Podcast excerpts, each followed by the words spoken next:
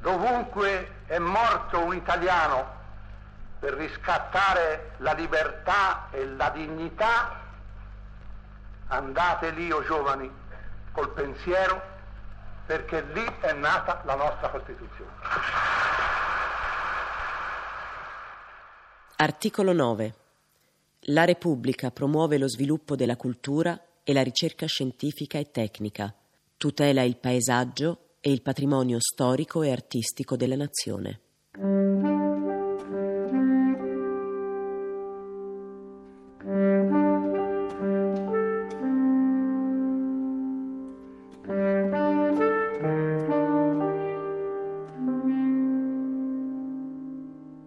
L'Italia culla della cultura e degli studi umanistici è l'Italia spettatrice del degrado e delle sacche di analfabetismo, l'Italia del patrimonio artistico e dell'abusivismo sfrenato, l'Italia delle contraddizioni che ne accompagnano la storia e che registrano una fase di divaricazione senza precedenti e senza uguali nel periodo del secondo dopoguerra.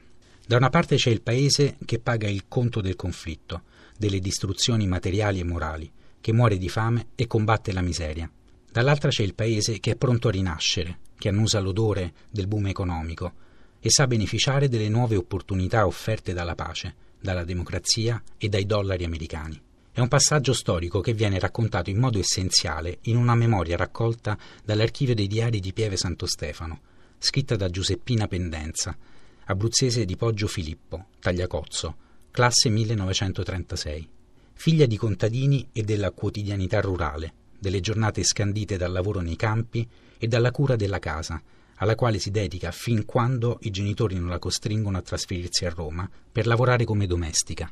Ha solo 12 anni, ma l'economia di una famiglia povera e segnata dai lutti impone questo sacrificio, che per la bambina si traduce in dolore per lo sradicamento e in maltrattamenti subiti dalle famiglie presso le quali presta servizio. A 19 anni il padre le combina un matrimonio con Raimondo, un giovane del paese. In cerca di fortuna e di un impiego, Giuseppina torna a Roma col marito, ma le difficoltà aumentano, di pari passo con l'arrivo di quattro figli, che portano gioia nella vita dei genitori, ma rendono necessari altri sacrifici. A partire dall'alloggio di fortuna, che sarà ricavato sotto a un arco dell'acquedotto felice.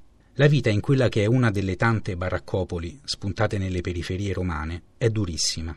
Gli abitanti vivono senza acqua, senza fogne e nell'umidità proprio lì, a un passo dalla magnificenza delle opere di una civiltà millenaria e a pochi chilometri dai fasti del centro storico, di Via Veneto e Piazza di Spagna, dove l'Italia che sogna si specchia nel mito della dolce vita.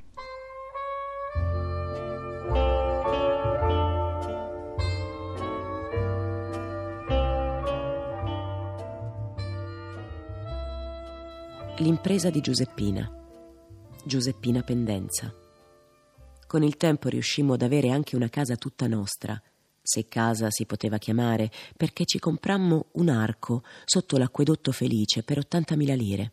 A Roma, sotto questo antico acquedotto, si era sviluppata una sorta di borgata abusiva che si allungava sotto gli archi, partendo più o meno da Porta Furba, e si divideva poi in due parti nettamente distinte, di cui una faceva capo al quadraro, l'altra a Cinecittà, e tutte le minuscole case erano senza acqua corrente e senza servizi igienici che si potessero chiamare tali.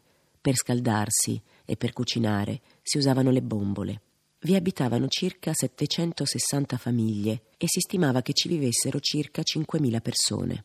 L'acquedotto confinava con i nuovi quartieri periferici di Roma, dove vi erano abitazioni costruite di recente e spesso anche sfitte, questa era la contraddizione di una Roma che accoglieva suo malgrado manodopera a basso costo che veniva dalle regioni dell'Abruzzo, del Molise, della Calabria e della Campania. Ogni arco di questo acquedotto era come una casetta. Le pareti dell'arco erano le pareti ed un muro costruito di mattoni sugli altri due lati creavano un ambiente riparato al quale si accedeva tramite una porticina. Anche se precaria, ora avevamo anche un'abitazione e quindi un indirizzo perché a Roma non potevi lavorare se non avevi un indirizzo e se cercavi una casa in affitto nessuno te la dava se non avevi un lavoro. Le case si snodavano lungo gli archi dell'acquedotto, le cui mura, che avevano resistito nei secoli, offrivano un sicuro sostegno alla fragilità e provvisorietà delle abitazioni che comunque restavano precarie. Davanti a questi alloggi di fortuna, qualche famiglia aveva ricavato un piccolo orto per la coltivazione di pochi ortaggi per uso domestico. Spesso in questi piccoli spazi di terra polverosa d'estate e fangosa d'inverno si tenevano anche un paio di galline. I liquami confluivano in un pozzo nero scavato sotto l'orto. Sulla nostra testa scorreva abbondante l'acqua che alimentava la zona di Piazza di Spagna e le bellissime fontane del centro storico della città, ma noi donne dell'acquedotto felice non potevamo servircene e ogni giorno andavamo con secchi e bacinelle a una pubblica fontanella. Così come avevo imparato da bambina a portare sulla testa la conca con l'acqua presa alla fonte di Poggio Filippo, mi ritrovavo ora a Roma di nuovo a fare viaggi estenuanti per portare l'acqua dentro quell'arco romano che di acqua ne portava tanta, ma non per noi, e che era diventata la casa della mia famiglia. Eravamo tutti, chi più chi meno, afflitti da dolori reumatici per l'umidità delle mura e gli abitanti del vicino quartiere, fatto di case sulla via Tuscolana, guardavano a noi baraccati dell'acquedotto felice con ostilità e diffidenza. Con il tempo e facendo anche dei debiti, siamo riusciti a rilevare una frutteria ed è stato in quel periodo che mi accorsi di essere di nuovo incinta. Non sapevo di avere in grembo due gemelli, perché all'epoca non esisteva modo di saperlo. La nascita dei due gemelli, avvenuta nel 1961, è stata piuttosto tribolata perché il giorno del parto ero appena tornata dai mercati generali ed ero sola in negozio quando mi presero le doglie. Arrivai in ospedale di corsa con un taxi ed i miei due bambini sono nati ad una ventina di minuti di distanza l'uno dall'altro. Il primo, Pietro, era bellissimo, ma io non riuscivo a godere della vista del piccolo perché avevo ancora dei forti dolori. Le infermiere mi dicevano che ero esagerata a lamentarmi così e mi lasciarono sola. È stato in questo modo che è nato il mio secondo gemello, Paolo. È nato praticamente da solo ed era piccolissimo, prematuro e con le ossa della testolina troppo sottili. I dottori mi dicevano che non ce l'avrebbe fatta a sopravvivere.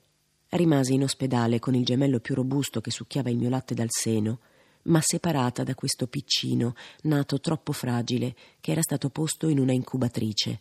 Mi era consentito solo di tirarmi il latte, venti grammi alla volta, che poi le infermiere portavano a Paolo per nutrirlo, lontano dai miei occhi.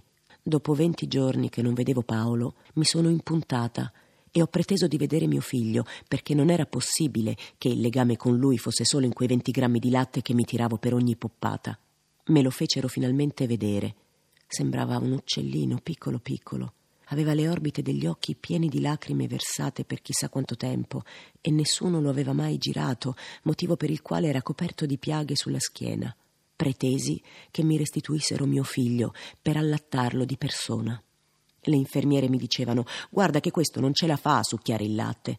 Ma io me lo sono attaccato al seno lo stesso e lui ha preso 90 grammi di latte tutti insieme. Poi ha dormito tutta la notte. È stato così che mio figlio è sopravvissuto alle difficoltà della nascita. Piano piano ha cominciato a crescere ed a stare bene, tanto che io finalmente me lo sono portato a casa. Mentre ero in ospedale, mio marito aveva regalato la nostra frutteria al fratello perché diceva che non ce la faceva a gestirla da solo e soprattutto non ce la faceva ad andare ai mercati generali la mattina presto. Mi è venuta una grande disperazione a questo punto della situazione, con un marito sul quale poco potevo contare, l'unica cosa da fare era che io andassi a lavorare, mentre lui sarebbe rimasto a casa a guardare i nostri figli. Solo così, con il mio lavoro, qualche soldo poteva entrare di sicuro in casa, anche perché non solo la frutteria era andata come era andata, ma anche per il fatto che Ernesto continuava ad iniziare a lavorare e poi, dopo poche settimane, smetteva. Doveva di certo avere qualche problema se faceva così, qualche problema di salute oppure di disagio personale, ma io da sola e lavorando comunque tutto il giorno facevo fatica a mantenere tutta la famiglia. Mio marito peggiorava sempre di più in salute, tanto da finire in ospedale, dove rimase venti giorni ed uscì che era ingessato. Per guadagnare qualche lira in più, mi organizzavo come potevo. Andavo a stirare alle cinque di mattina da una signora che mi aveva dato la chiave della sua casa ed io stiravo mentre la sua famiglia dormiva. Poi andavo a fare qualche bucato, poi le pulizie in un'altra casa, senza contare il lavoro di casa mia, ovvero cucinare, pulire e fare bucati, perché la lavatrice non esisteva a quei tempi.